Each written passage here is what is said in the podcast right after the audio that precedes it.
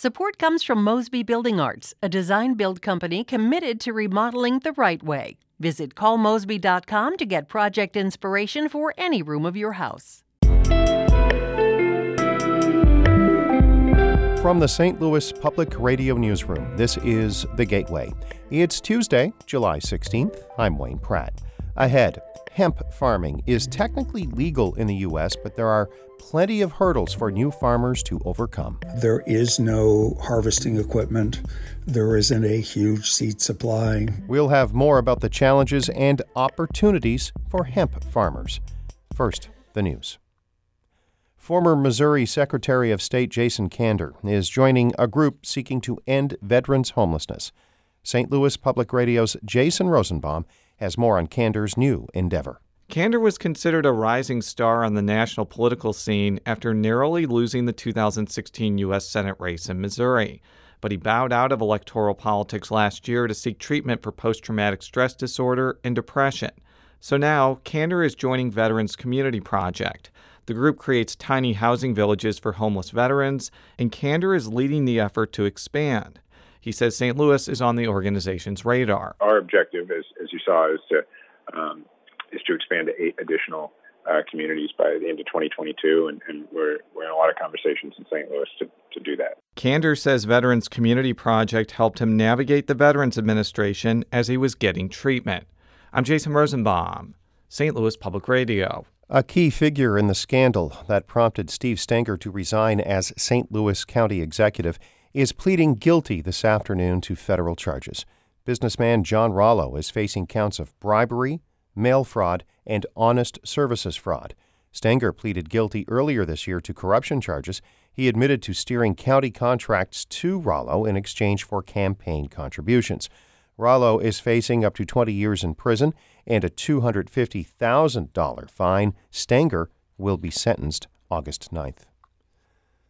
The longtime president of the Casa de Salud Clinic will leave his job in November. As St. Louis Public Radio's Sarah Fentem reports, Jorge Riopedre has been at the St. Louis nonprofit for nearly a decade. Riopedre has led Casa de Salud since shortly after it opened in 2010. Since then, it's provided low cost care to uninsured patients from more than 90 countries. Riopedre oversaw the launch of the GUIA Case Manager program and the clinic's mental health facility. Board President Edward Macias says the announcement came as a surprise. He credits Riopedre for attracting more patients and providing more services. It's grown in uh, uh, strength, that is, more clients. Uh, its its reputation has, has grown dramatically in our community so that people know about us. Macias says that makes it easier to find volunteers and physicians to work there. Riopedre says he doesn't know what he'll do next. He says he's proud of his legacy, but would like to try a new career before he retires. I'm Sarah Fentem, St. Louis Public Radio.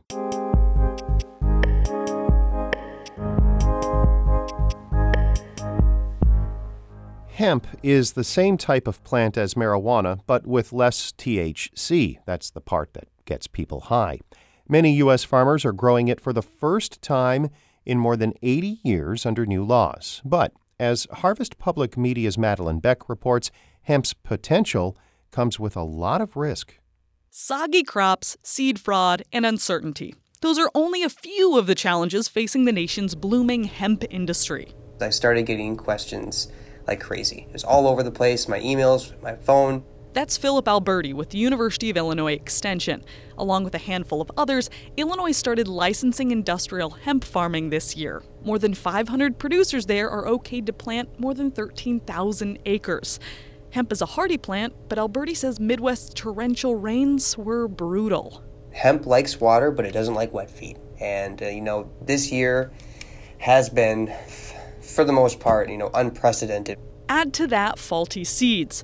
Farmers around the state have reported getting seeds that don't germinate well or aren't what they ordered. And those seeds can easily cost more than $10,000 a pound, generally shipped from Colorado, Canada, or Europe. If seeds all sprout, it can fetch a pretty penny as fibers for clothes or industrial materials, grains for food, or CBD, an oil popularized for many health benefits, proven or not.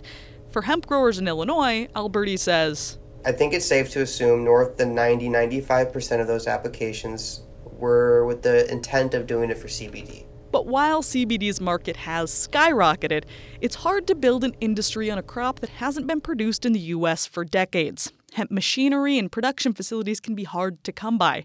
Take it from Geoff Whaling, chairman of the National Hemp Association, who helped legalize hemp growing.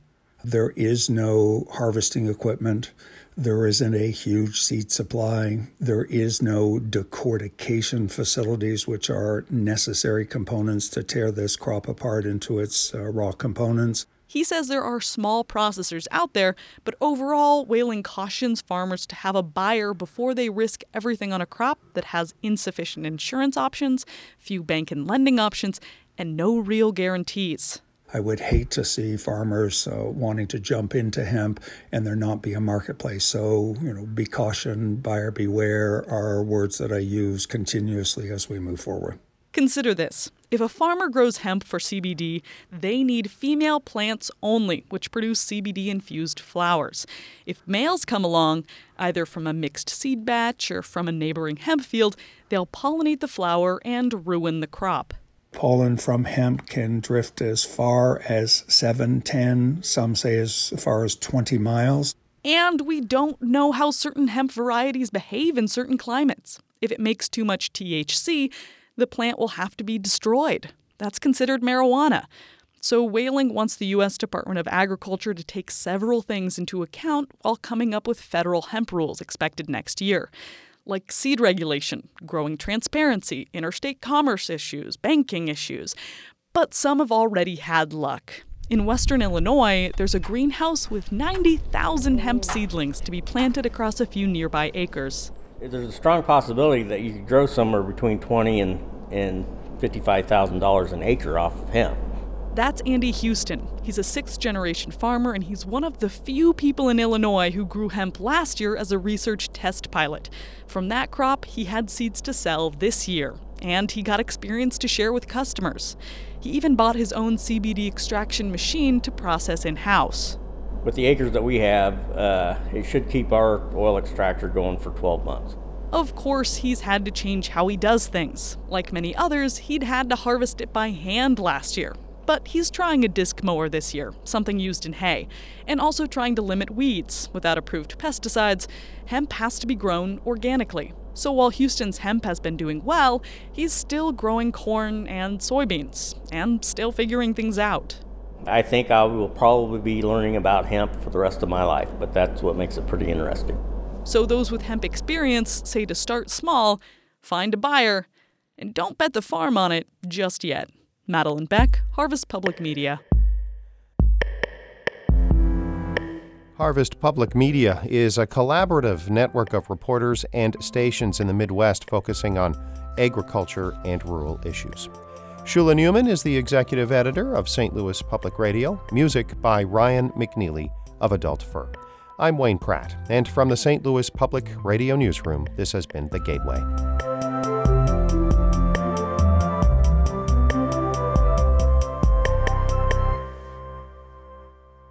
Support comes from the Missouri Forest Products Association.